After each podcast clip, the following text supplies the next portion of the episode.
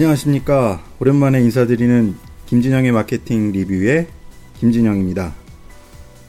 아, 너무나 오랜 시간 자리를 비웠던 것 같습니다.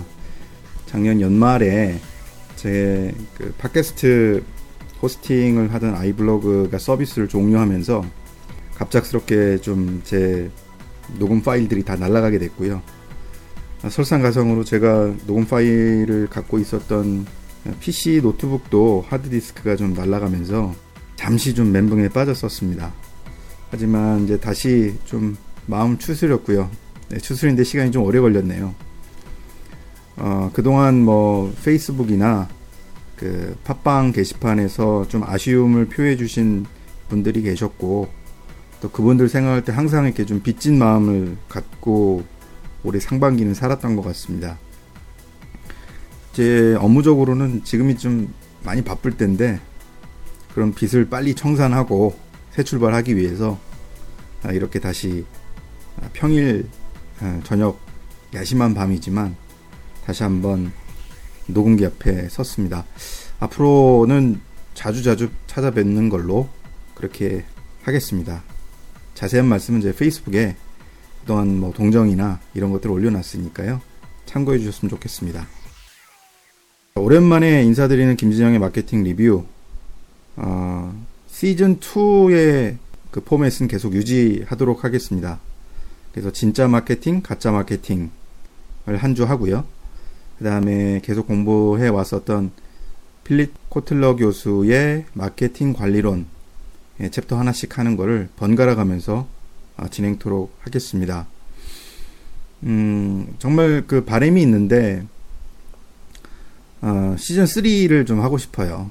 예, 시즌 3는 좀 다른 포맷으로 또 저 혼자 이렇게 떠드는 게 아니라 좀 대담식으로 여러분들 아마 아실 겁니다. 팟캐스트 많이 들어보시는 분들 아시겠지만 혼자 떠드는 팟캐스트는 별로 없습니다. 굉장히 힘들고요. 또 외롭기도 하고 또 듣는 분들도 좀 재미가 좀 떨어지거든요. 그래서 대부분 다 이제 두 명, 뭐 많게는 네 명까지도 같이 이렇게 팟캐스트 진행하는데 시즌 3가 되면은 음, 꼭 그렇게 해보고 싶습니다. 혹시 청취하시는 분들 중에 저랑 같이 어, 녹음하고 마케팅에 대해서 공부하실 분들은 뭐 언제든지 아, 신청을 해주시면 좋고요. 뭐 매주 꼭 어, 하실 필요는 없습니다. 아, 뭐 저랑 어, 시간이 맞는 때 맞춰가지고 녹음하면 되고요. 물론 이제 대면하고 이렇게 녹음하면 제일 좋겠지만 경험상 보니까 뭐 행아웃이라든지 이런 그 메신저 서비스를 통해서 어, 같이 녹음할 수도 있습니다. 어, 그렇게 뭐 기술적인 부분도 가능하니까 혹시 원하시는 분 계시면은 어, 언제든지 저에게 연락을 주십시오. 기다리겠습니다. 네, 이번 그 주제로 잡은 것은 공정무역 마케팅의 진실입니다. 공정무역 하면은 뭐 여러분들 아마 아, 대부분 다 들어보셨을 거예요. 그리고 어떤 뭐 커피점이라든지 아니면 어떤 상품점에 가셔서 공정무역 마크가 찍혀 있는 그런 제품들을 보셨을 거고 아마 상당수의 분들은 이제 직접 구매도 하시고 거라고 생각해요. 아, 근데 그렇게 이제 우리가 공정무역 그 마크를 달고 있는 그 상품들을 구매하면서 뭐 아주 뭐 크지는 않겠지만은 아 내가 그래도 굉장히 올바른 소비를 했다 착한 소비를 했다 아, 그거를 생산하시는 분들에게 좀 몫을 좀 챙겨드리는 그런 일에 내가 아, 동참했다 이렇게 생각을 하곤 합니다. 뭐 그래서인지 모르겠지만 일본적으로 이제 공정 무역 제품들은 기존 제품들보다는 좀 비싸죠. 어뭐 친환경이다 뭐 이런 것뿐만 아니고 생산하시는 분들한테 좀 더 많은 몫을 돌려드린다라는 그런 명분을 갖고 있는데요. 어, 뭐 비싸지만 뭐 생산자들한테 도움이 좀 되겠거니 하고 이제 우리는 나름대로의 구매를 비싼 구매를 정당화합니다. 그러면 그 공정무역 제품들을 파는 기업들은 어떨까요? 공정무역 제품의 수익률하고 일반 제품의 수익률하고 비교해 보면 어떨까요? 그래서 그 해답을 먼저 말씀드리기 전에 공정무역 자체에 대해서 한번 살펴보도록 하겠습니다. 우선 공정무역의 규모는 이제 꾸준히 확대되어 왔어요. 한 2004년에 한 1조 원 정도에 불과했던 시장 규모가 2011년 정도 되면 전 세계적으로 한 6.5조까지 늘어나게 됩니다.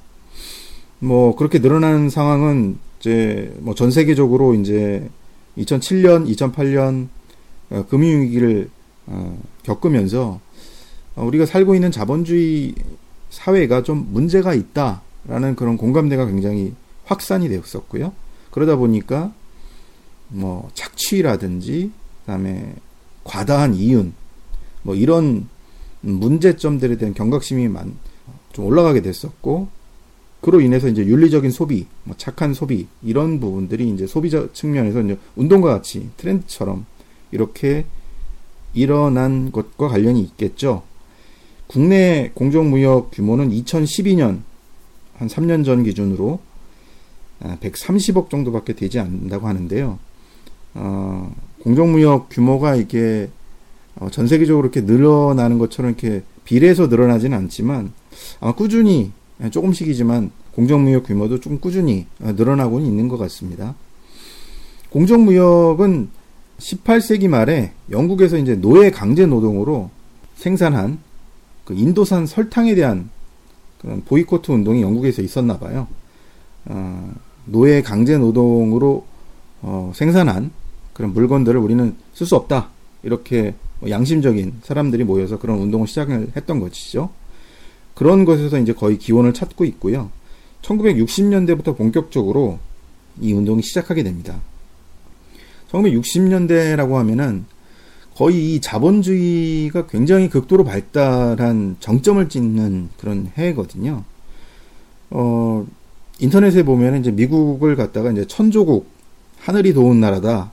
이래서 이제 그런 이미지들이 많이 도는 걸 보는데 이미 1960년대 정도 되면은 미국의 어떤 그 가정의 삶, 어떤 그 뭐 대형 마트의 그런 모습, 뭐 여행을 다닌다든지 하는 그런 여가 활동의 모습 이런 것들이 지금 우리나라하고 거의 예, 수준이 거의 뭐 다르지 않습니다. 엄청나게 50년대, 60년대 계속 화랑이었죠. 그런 거에 반해서 아, 전 세계 이 무역 체계 안에서 피해 보는 사람들이 있다. 이런 아, 자의식도 점점 점점 커져 나갔던 것 같습니다. 그때 뭐 베트남 전쟁도 있었고요.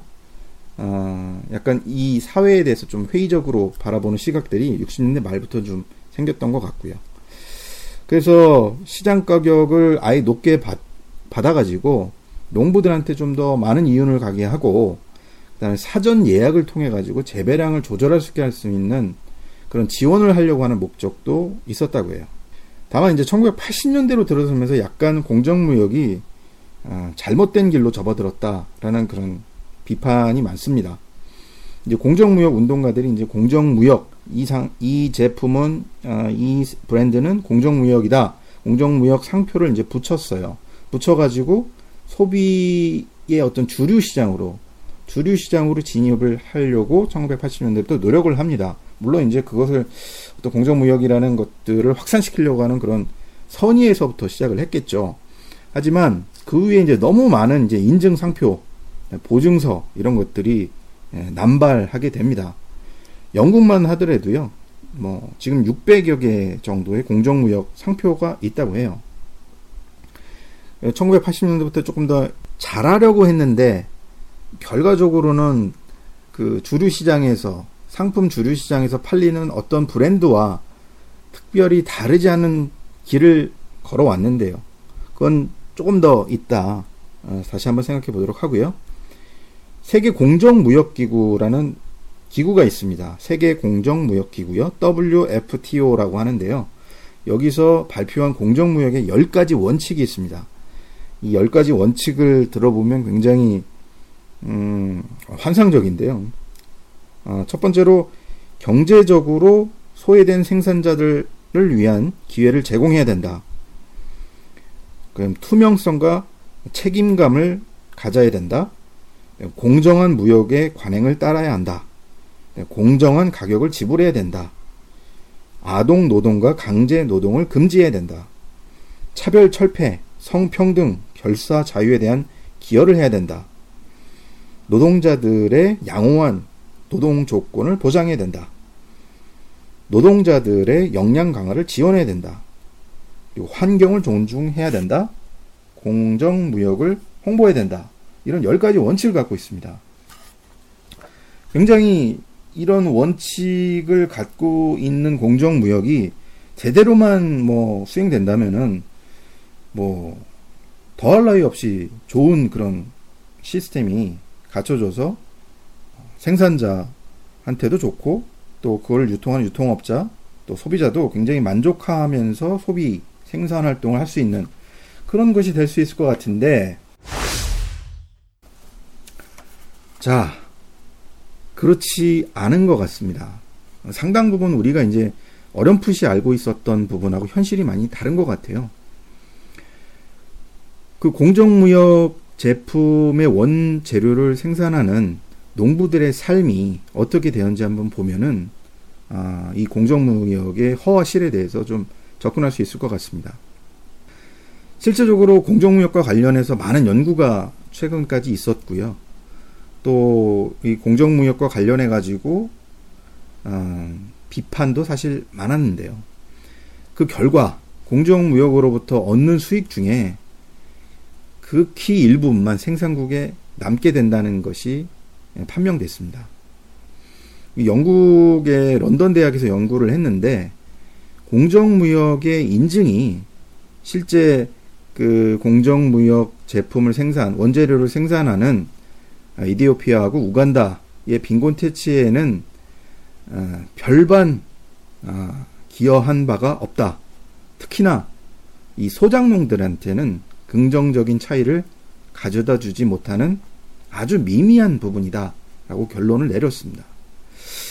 왜 그럴까요? 분명히 나는 일반 제품보다 더 비싼 값을 주고 샀는데 말이죠. 그, 어, 마진이 보장이 되지 않았다는 걸까요? 가나의 얘기를 한번, 예를 한번 들어보도록 하겠습니다. 가나에는 이제 최대 공정무역 카카오 생산자 조합인 쿠아파 코크라는 곳이 있나 봐요. 여기에다가는 이제 그 윤리적 상표, 공정무역 상표를 단 그 제품들을 만들고 있는데요. 그 조합에 소속된 생산자들한테 돌아가는 이윤보다 농민들한테 돌아가는 이윤보다 제조업체나 소매업자한테 돌아가는 이윤이 더 크다라는 것을 밝혀냈다고 그래요. 몇몇 개의 공정무역 그 제품들의 원재료를 생산하는 그런 나라들의 사례를 한번 들어보도록 하겠습니다. 어, 페루의 커피 농장 사례를 들어보면 커피 소비량 엄청나게 늘고 있죠. 특히나 이제 생산량은 크게 늘지 않고 있어요. 그에 따라서. 근데 소비량은 더 많이 늘고 있고 사람들은 커피를 더 많이 마시는데 왜 커피 원두를 생산하는 그 농부들은 그 여전히 힘들기만 한, 한 것일까? 커피가 100원이다. 커피의 어떤 소비자 가격이 100원이다 그러면 어, 실제 시, 지금 보더라도요. 지금 보더라도 공정무역이 적용되더라도 재배자는 10%밖에 가져가지 못하고요. 수출업자가 10%, 그다음에 배송업자, 그다음 분말을 제조하는 제조사, 뭐 네슬레나 Kraft General Food 같은 이런 회사들이 55%, 소매업자가 25%를 갖는 구조입니다. 이 구조가 절대 바뀌지가 않고 있어요. 그리고 제가 음 작년에 이제 과테말라에 출장을 갔을 때 커피 농장을 방문한 적이 있었는데 어, 커피를 저는 그 다음에 그 농장을 다녀와서 한동안 커피를 좀 먹는 게 굉장히 꺼려지더라고요. 왜냐하면 이 커피 농장이 아주 노동이 굉장히 많이 필요하고요. 그리고 여자들만 따게 합니다. 커피 열매를요. 그게 뭐 산도, 손가락 끝에 있는 산도의 차이 때문에 남자들은 못하게 하는데 저도 한번 따봤는데 커피 열매가 이게 잘 안 따져요. 굉장히 이렇게 돌려가지고 따야 되거든요. 어, 이제 주로 이제 젊은 여성들 그리고 나이 어린 학생들이 따는 거죠. 한 10월 달부터 1월 달까지 이렇게 커피 열매를 딴다고 하는데 굉장히 그 좀 슬픈 얘기가 방학이 그때라고 합니다. 학교에서도 이제 학기를 커피 농장의 추수 수학기에 맞춰서 이렇게 하고 있는 것이죠. 이제 그렇게 힘들게 노동을 해가지고 생산하는 농부들이 커피의 수요는 늘어나고 있고 소비는 엄청 늘어나고 있는데 이제 그들의 삶은 이제 별로 나아진 게 별로 없는 것이죠. 과테말라의 바나나의 예를 들도록 하겠습니다. 이 바나나는 전 세계적으로 우리가 이제 식용으로 먹는 품종은 단 하나라고 그래요. 이게 이제 품종 개량을 통해 가지고 하나만 살리고 나머진 다 어, 일부러 어, 재배를 하지 않고 있고요. 철저하게 이제 상품으로 팔기 위해서 비교 우위 품종의 비교 우위 이론의 극단적인 반영 뭐 이렇게도 얘기를 하던데요. 이 과테말라 바나나 농장은 사실 말이 농장이지 하나의 공장처럼 운영이 되고 있습니다. 노동자들의 그 머리 위로는 광범위하게 엄청난 농약이 살포되고 있다고 하고요. 그래서 실제 그 노동자들은 생산된 바나나를 먹지 않는다고 합니다. 글쎄요, 노동의 소외라는 말이 있어요. 내가 생산하는 물건인데 내가 살 수 없는 물건이 되어버린다든지 아니면 내가 일을 하는 데 있어서 어떤 노동 과정, 노동 프로세스 상에서 어, 나는 철저하게 분리되고 나는 그냥 그 일부만 맡아, 맡게 돼가지고 어떤 나랑 별로 상관이 없는, 없는 듯이 그렇게 물건을 만들어내는 그리고 결과적으로는 노동에서 노동자들이 소외되는 그런 현상을 말하는 건데요.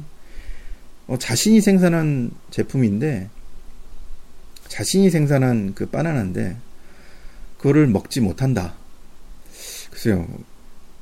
농민들이 어떤 생각을 갖게 될지 잘 모르겠네요. 그리고 우리가 또 자주 즐겨 입는 청바지, 예, 청바지 같은 경우에는 어, 면으로 만들죠. 질긴 면으로 만드는데 이 목화, 목화라는 것이 예, 비옥한 토지의 어떤 영양분 같은 걸 엄청나게 빨아들인다고 하고요. 물 소비가 엄청나게 많고요. 또 어떤 작물보다 훨씬 독한 살충제를 필요로 한다고 해요. 근데 그러다 보니까 또 그거를 재배하는 농민들의 건강이나 이런 것들이 굉장히 상하는 것이죠. 단순히 돈 몇 푼을 더 준다 그런 의미가 아니라는 얘기입니다.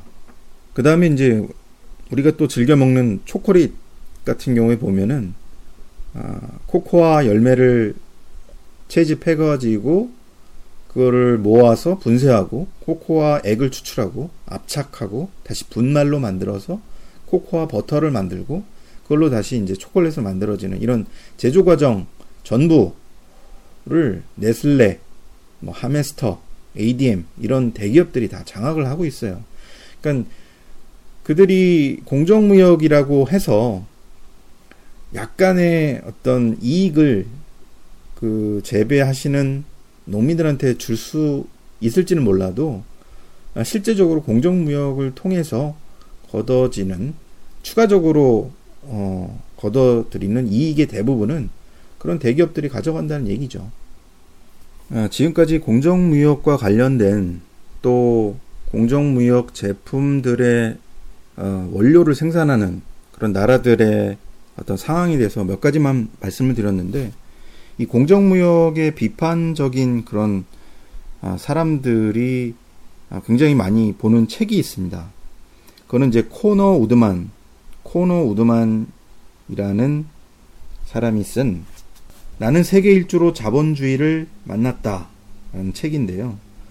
아, 이분은 이제 영국 사람인데, 아, 런던 금융가에서 컨설팅 회사에서 아주 연봉을 수십억을 받으면서 근무를 했었다고 해요. 그러다가 어느 날 파산한 회사의 구조조정 업무를 맡아가지고 직원 400명을 해고하는 일을 하다가 아, 뭔가 크게 느낀 일이 있어서 가지고 퇴사를 하고 아, 세계를 돌아다니면서 음, 발로 뛰는 그런 경험을 해보겠다라고 해서 세계 일주를 시작했는데 어느 날 이 커피가 우간다 농민의 삶의 질을 높여줍니다. 라는 문구를 본 거죠. 공정무역 제품의 문구를 보게 된 거죠. 그래서 그게 정말 맞는지 의문을 품게 됐고 어, 자기가 직접 뭐 니카라과, 영국, 중국, 라오스, 뭐 콩고 아, 등등의 나라 등을 돌아다니면서 실제 공정무역이 어떻게 어, 되고 있는지 어, 살펴본 것입니다. 우선 뭐 니카라가 얘기를 한번 들어볼까요? 니카라과에서는 이 바닷가재를 채취한다고 해요. 저도 몰랐는데요. 저는 그냥 양식을 한다든지 그런 줄 알았습니다. 근데 양식을 하는 게 아니고요. 한 3, 40m 바다에서 직접 다이빙 해가지고 그 어부들이 채취를 한다고 그래요. 근데 정작 웃긴 거는 어, 바닷가재를 채취하는 사람들은 그 요리를 사 먹을 수가 없어요. 그리고 식료품 구입에 굉장히 곤란을 겪을 정도로 어, 삶이 굉장히 피폐하다고 해요. 그리고 이제 어, 다이빙 해가지고 손으로 이제 뭐 작살과 손으로 이제 잡는데 그물로 잡으면 조금 수월한가 봐요. 근데 그 그물을 살 돈이 없어요. 그렇게 힘들게 어, 바닷가재를 채취 를 한 어부들이 이제 미국이나 해산물 관련한 해산물 뭐 가공 기업 같은 곳에 이제 넘기게 되는데요. 뭐 대부분의 이제 해산물 기업들, 가공 기업들은 어, 지속 가능한 방법으로 수확한다 이렇게 얘기를 하고 있지만은 실제 바닷가재 양, 전 세계의 바닷가재 공급량의 50% 이상은 사람이 이렇게 니카라과의 사람들처럼 어부들이 직접 들어가서 다이빙으로 채취를 한다고 합니다. 그래서 이제 바닷가재가 좀 비싸서도 음, 먹지 못했었는데 이제는 그런 생각하면은 아예 어, 쳐다도 볼 수가 없을 것 같아요. 자, 다음 이제 영국의 사례입니다. 영국은 앞서 말씀드린 대로 어떤 공정무역의 어떤 사상적인 그런 아, 토대가 됐던 어떤 그런 보이코트 운동도 있었던 그런 나라죠. 그래서 공정무역의 아, 상표도 굉장히 많고요. 그러다 보니까 웬만한 이제 식료품 대형 브랜드들은 공정무역 브랜드 하나쯤은 다 갖고 있다고 그래요. 근데 참 재밌는 것이 이 대형 브랜드의 속성이 뭐겠습니까? 대형 브랜드는 제품을 많이 만들어서 어, 전국으로 또 전 세계로 이렇게 퍼뜨리는 그 유통을 장악하고 있잖아요. 그런 유통을 장악하고 있는 어떤 그 유통 경로에 계속 지속적인 공급을 하려면 그 공정무역 제품이라고 할지라도 대규모의 농장의 제품이 아니면 아, 힘들다는 거죠. 근데 대규모의 농장을 운영을 하려면 공장식 운영을 할 수밖에 없습니다. 공장식 운영을 한다는 것은 아, 과도하게 뭐 농약 살포라든지 에, 어떤 어, 수자원을 그 상당한 수자원을 많이 끌어다가 물을 많이 끌어다가 어, 공급한다든지 하는 일들을 하지 않을 수가 없는 그런 상황이라는 거죠. 단순히 그냥 소비자들은 윤리적인 소비를 하기 원하니까 그거에 맞춰주려고 공정무역 상표를 붙이고요. 그리고 공정무역 제품이라고 해서 어, 앞서 살펴본 것처럼 어떤 공정무역 기구에서 국제기구에서 정한 어떤 친환경이나 이런 것들을 지키지 않아도 사실 공정무역 그 로고를 발행해 주고 있어요. 왜냐하면 공정무역을 관장하고 있는 기구들이 상당히 많습니다. 여러 개입니다. 아, 그러다 보니까 각각의 기준들이 다르고요. 어, 공정무역 그 원재료를 한 20, 30%만 쓰더라도 공정무역 마크를 붙일 수 있는 상황이라고 그래요. 그런 부분이 굉장히 좀 어, 문제가 좀 심각하다 이렇게 얘기하고 있습니다. 그리고 뭐 얼마 전에 보면 그 아이폰이나든지 애플의 제품들을 조립 생산하고 있는 대만의 팍스콘이란 회사 이름 혹시 아시는지 모르겠는데 대만에 본사는 있고요. 중국에 이제 팍스콘 제조 공장이 있죠. 한 1, 2년 전으로 기억을 하는데요. 팍스콘의 노동자들이 자살을 하는 연이어 자살하는 그런 사태가 있었습니다. 어, 노동 조건이 너무나 열악하고요. 임금이 너무 낮고 조건이 너무 힘들다 해서 아, 자살을 하는 그런 상황이 벌어졌었는데 마치 우리나라의 한 70년대, 60, 70년대의 상황으로 생각되지는데요. 이게 이제 그런 생각이 사실 듭니다. 뭐 저는 개인적으로 폰을 아이폰을 쓰고 있지만 또 애플을 상당히 좋아하는 사람 중에 하나지만 아이폰을 볼때 어, 그런 생각이 들 때가 있어요. 아 이게 팍스콘의 노동자들이 만든 폰인데 아, 정말 그런 거 생각할 땐 정말 안타깝고 안쓰럽다. 뭐 이런 생각을 많이 하게 되죠. 뭐 지금은 많이 아, 좋아졌다고는 하는데 노동자들을 쓰는 것보다 팍스콘에서는 이제는 기계 로봇을 써서 생산을 하는 쪽으로 그렇게 방향을 바꿨다는 얘기도 제가 듣긴 했습니다. 다음 사례는 이제 콩고 얘기입니다. 콩고 민주공화국. 여기 이제 주석이 많이 나나 봐요. 이제 주석이라는 게 이제 뭐 옛날에는 주석 잔, 그릇이라든지 이런 것들을 썼었는데 뭐 반도체라든지 어떤 PCB 기판 같은 걸 만들 때 주석이 굉장히 쓰임새가 많다고 그럽니다. 근데 지금 콩고 민주공화국에서는 이 주석 광산의 노동자들이 맨손으로 일을 하고 있더래요. 아, 저도 이 내용을 보고 굉장히 놀라지 않을 수 없었는데, 지금도 이제 콩고 민주공화국 내전을 하고 있고요. 그렇다 보니까 이제 반군들의 어떤 자금줄 역할을 하고 있어요. 그래서 유엔에서는 이 콩고 민주공화국의 반군들이 그 생산한 이 주석 이런 거를 사지 마라. 이 거래 금지 명령을 내렸습니다. 하지만 이 뒤로는 또 거래를 또 하고 있고 이런 상황도 있고요. 그다음에 이제 아프가니스탄 얘기를 한번 하죠. 아프가니스탄에는 양귀비 재배가 많다 그래요. 이게 이제 탈레반의 이제 자금줄이 되기도 하고 아, 정부하고도 관련돼 있어가지고 부정부패 이런 게 굉장히 연계가 되어 있는데 양귀비가 이제 아편 같은 마약의 원료잖아요. 음, 근데 또 이제 모르핀 같은 의약품의 원료이기도 하고. 근데 이 모르핀 같은 경우는 이제 선진국에서 주로 많이 소비가 되고 있죠. 말기 암 환자라든지 뭐 이런 분들한테 통증을 줄여주기 위해서 이제 많이 쓰고 있는데 근데 또 이 아프가니스탄에는 그러면 이 양귀비 말고는 다른 작물을 키우면서 또 살기가 굉장히 힘들어요.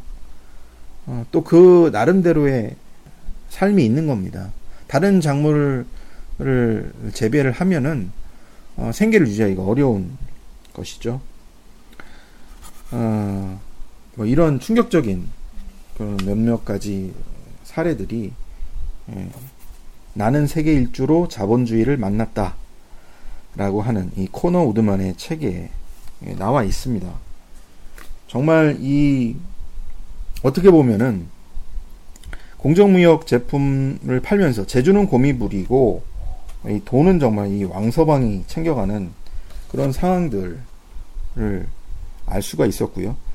공정무역 인증제도가 굉장히 불편한 진실을 갖고 있다. 아, 내가 이제 공정무역 제품을 샀으니까 아, 굉장히 윤리적인 소비를 한 거야. 라고 내가 자위를 하기 전에 한번 봐야 될 것 같아요. 예전에 혹시 제가 그 TOMS Shoes에 대해서 그 팟캐스트 방송을 한 적이 있었는데 그때하고 좀 결론적으로는 비슷해지는 것 같습니다. 선의만 가지고는 부족하다는 것이죠. TOMS Shoes 한 켤레 사면 한 켤레를 기부한다 라는 그 모토를 갖고 있고 그걸 꾸준히 잘 실행하고 있습니다. 굉장히 그 선의를 갖고 있는 것이고 실행을 이렇게 또 한다는 걸 봤을 때는 굉장히 그 선행 아, 박수받아 마땅할 일인데 그렇게 공짜로 이렇게 신발을 주다 보니까 그 개도국에 있는 그 자생하고 있었던 그 신발 제조 회사들이 문을 닫게 되기도 하고요. 그다음에 또 우리가 이제 뭐 안 쓰는 아, 뭐 제품이라든지 안 입는 옷 같은 것들을 모아가지고 아, 아프리카나 뭐 이런 쪽에 보내잖아요. 그러면 거기 또 마찬가지로 옷 만드는 제조 회사, 자생적인 옷 만드는 자, 아, 회사들이 아, 매출이 안 일어나니까 또 문을 닫고 또 그 문을 닫으면 거기서 일하던 노동자들은 또 일을 못 하게 되고 일을 못 하게 되니까 임금이 낮아져서 임금 수준이 낮아져서 또 소비를 못 하고 이런 악순환이 발생되고 있다는 것이죠. 공정무역도 역시 아, 좀 비슷한 것 같습니다. 공정무역도 실제적으로 아프리카와 저개발국의 농민들을 도와주자 하는 그런 사상을 갖고 있지만 실제적으로는 그게 그렇게 되지 않는다라는 것이죠. 왜냐하면 공정무역을 감당하고 있는 그 어떤 뭐 가치 사슬, 유통 경로 이런 것들을 살펴보면 대부분의 어, 가치를 업해서 그 가치를 가져가는 쪽을 담당하고 있는 플레이어들이 어, 대기업들이라는 것이죠. 글로벌 메이커라든지 어떻게 보면 오히려 그 소매업자들보다 훨씬 더 많은 그런 이익을 가져간다는 것이죠. 실제 아프리카에서 벌어졌던 일들을 한번 살펴보도록 하겠습니다. 이제 커피의 어떤 그 공정무역을 하겠다라고 하는 그런 수출업자 그리고 그것을 수입하는 수입업자가 아, 커피의 어떤 질 좋은 커피를 아, 수입하면서 이제부터 공정무역을 하겠다라고 해서 기존에 5달러 주던 거를 10달러를 주겠다라고 얘기를 하는 것이죠. 그러면 아프리카에 있었던 농민들이 아 이제는 뭐 다른 옥수수 같은 거를 어, 생산하다가 커피를 생산하는 거죠. 왜냐면 옥수수는 한 3, 4달러밖에 안 하는데 어 뭐 그보다 뭐 두세 배 가격을 더 준다고 하니까 당연히 커피 농사를 아, 지어야 되겠죠. 그게 굉장히 합리적이고 이성적이라고 판단이 되는데 대부분의 이제 농민들이 커피 농사를 짓는 거죠.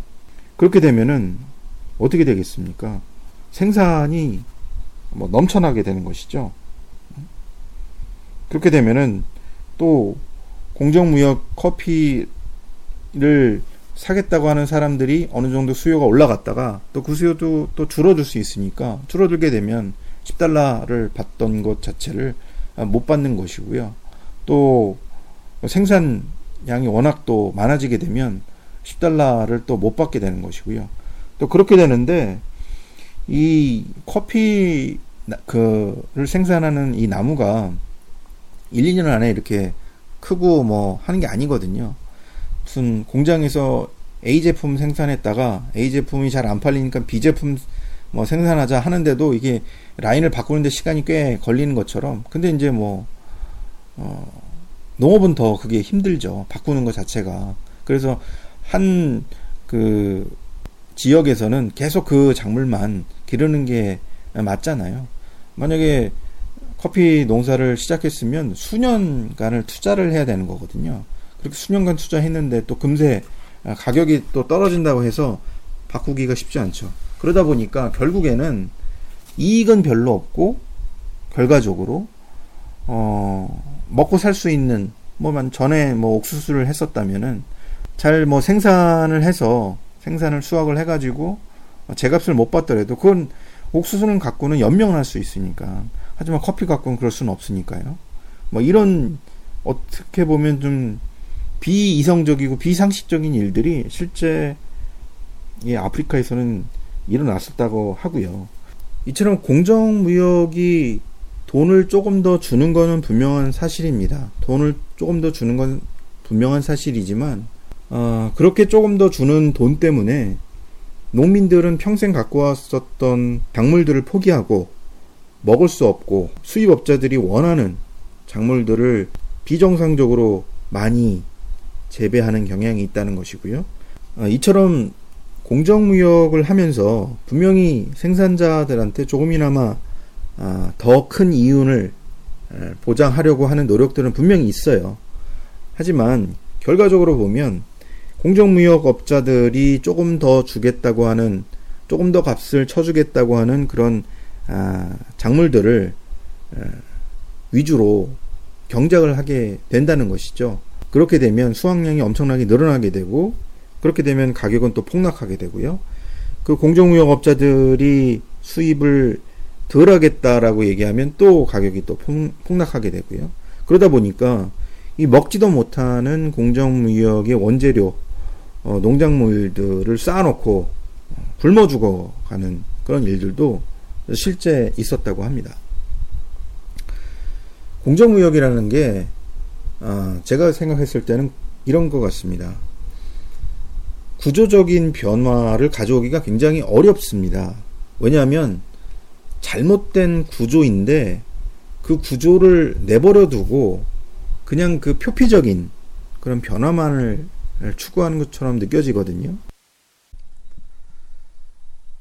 김진영의 마케팅 리뷰 제 페이스북 facebook.com slash kim마케팅에 오시면 더 많은 마케팅 얘기를 나누실 수 있습니다.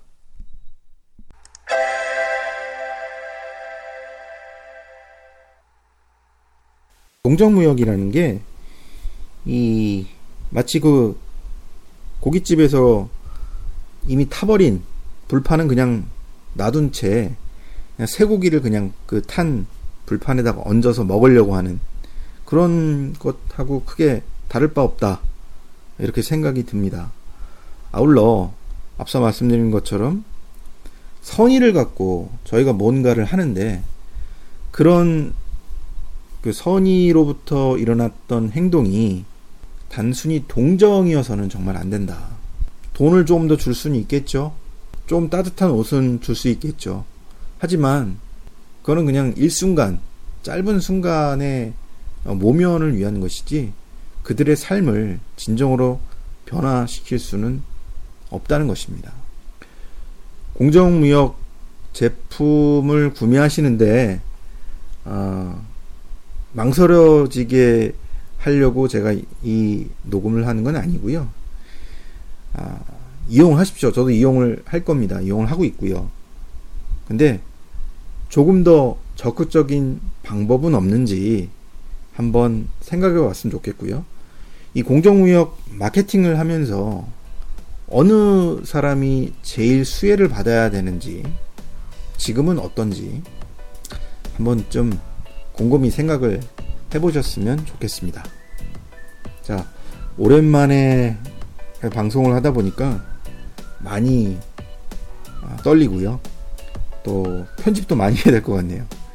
아, 저는 제 페이스북 facebook.com slash kimmarketing 에서 여러분들 좋은 말씀 기다리도록 하겠습니다.